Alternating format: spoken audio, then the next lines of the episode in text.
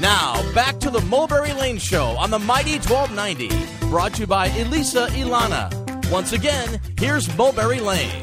Welcome back to the Mulberry Lane Show, brought to you by Elisa Ilana Jewelry on the Mighty 1290.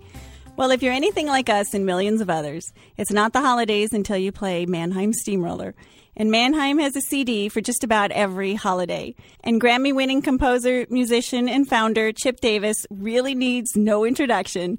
But suffice it to say, he rewrote the soundtrack to Christmas, made holiday music cool, and millions of families like yours and ours have built our holiday traditions and memories around his music. And today you're going to hear not only about his Christmas music, but also about the Halloween music as well. Chip Davis is here with holiday cheer, Halloween tunes and scary full moons, Christmas delights and hot chocolate nights. Mannheim Steamroller. Welcome to the show, Chip. Boo. Boo to you too. Just as long as it's not boo hoo. That's right. Boo is much better than boo hoo. Yeah. Well, Halloween is right around the corner, and Halloween is another big season for Mannheim Steamroller. Now, you have a big Halloween party every year. So, what inspired the very first Halloween disc you did a few years ago? Well, the way I kind of look at it, it only took me 25 years to figure out there was another holiday besides Christmas, you know.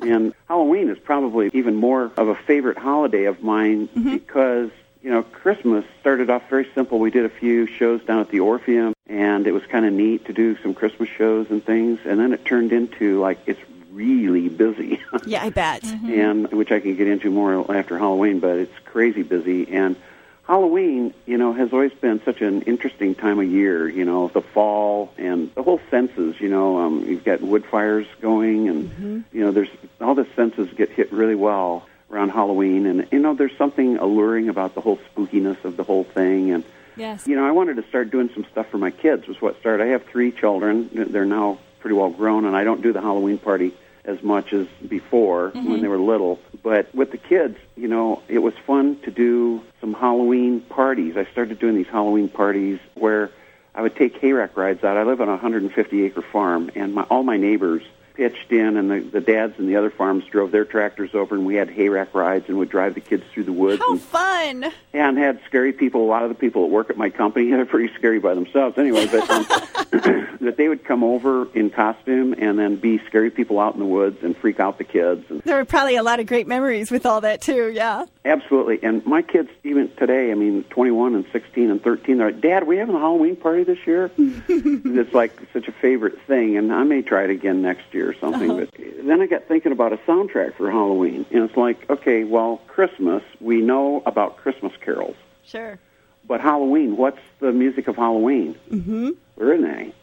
Right? That's true. And no So- one has gathered it all together. yeah, so I had to sort of make up a repertoire that I thought might work for Halloween, and so I started coming up with things like The Sorcerer's Apprentice, Hall of the Mountain King, stuff that had sort of a spooky innuendo to it to begin with. The way I constructed the music actually is like Ride of the Valkyries. That's the violin parts on that at the beginning are like it's all those mm-hmm. tremolos and mm-hmm. everything. Mm-hmm. And I had to punch those notes in one note at a time into my computer. Wow. And I did it right off of Wagner's score. So the opening of every piece was is authentic, right from the original scores of the various pieces. Wow. Then once I got into the tune, then I started Mannheimizing it. So then it mm-hmm. would kind of like kick into gear. The drums would come in, you know, on the bass and the synthesizers and all that, and then play the tune like that. So you know, it was kind of a sort of another kind of way of doing Christmas, but at Halloween, uh-huh. and it just kind of took its own shape. And now we've got it out and about in retail.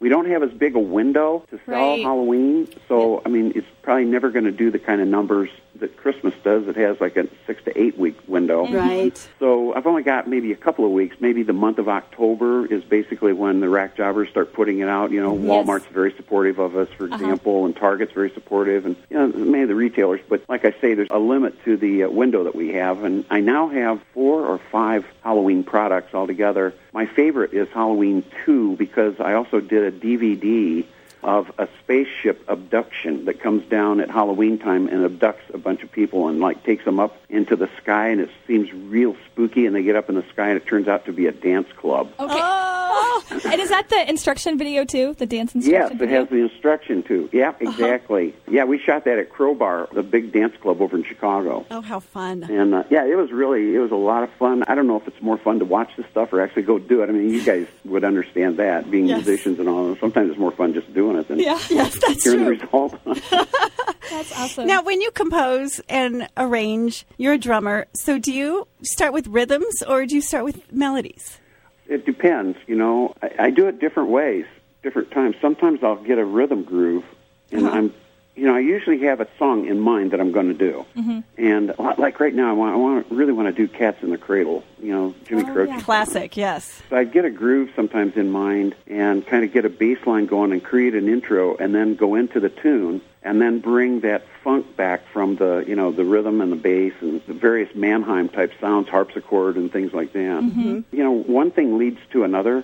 One door opens another part of the tune and Now, is it more organic for you or do you kind of have the whole concept in your head before you start? sometimes I have the whole concept in my head, and I actually map it out on a legal pad. I use form structures. I, you know, I graduated from University of Michigan Music School, and Okay. and I learned how to analyze forms and form structures and all that. And I use various form structures, which actually helps you quite a bit because in sonata form, in an ABA form, you know, you really Uh-huh. only have to write one thing that's different as the bridge. Right. Because once you write the A, then you can use the back A to be the same thing. So, Mm-hmm. you know, and in rondo forms, it's, there's repetitive stuff, and then there's a C part that is different. But anyway, I, yeah, I use form structure to do a lot of that stuff, map it out, and sometimes I draw it in graphs, too. I mean, it's like I'll use like a big crescendo building the tune not only in rhythm, but maybe in texture and volume and everything else. Because, uh, in fact, that is what a Mannheim steamroller is. is It's a uh, crescendo. Yep, it's a crescendo. Yes.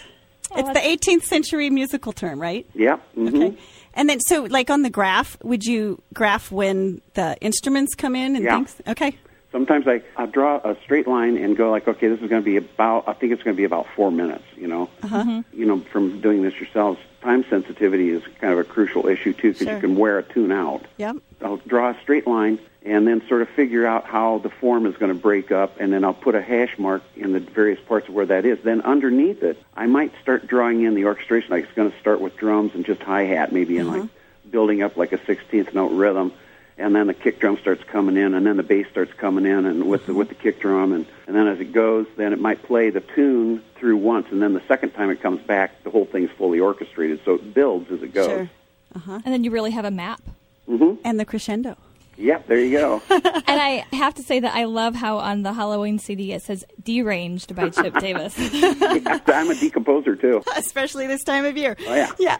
well, you're listening to the Mulberry Lane Show, brought to you by Elisa Ilana Jewelry on the Mighty 1290. We're chatting here with Grammy Award-winning composer Chip Davis. Now, Mannheim is about to embark on the 27th holiday tour here in a few weeks, and you have two ensembles touring. Can you tell us about the tours this year and also about the first time in Vegas for you? Yeah, sure. Actually, we have four major events going on during the holiday season this year. Well, more than that, actually. But the, from the tour standpoint, there are two tours that will be going out doing 94 cities. Okay. So the tours are going to be very active throughout the whole United States. The big new thing mm-hmm. that I've gotten that I'm really thrilled about is I got an opportunity to do Las Vegas at the Venetian Wow. and we're doing seven days a week.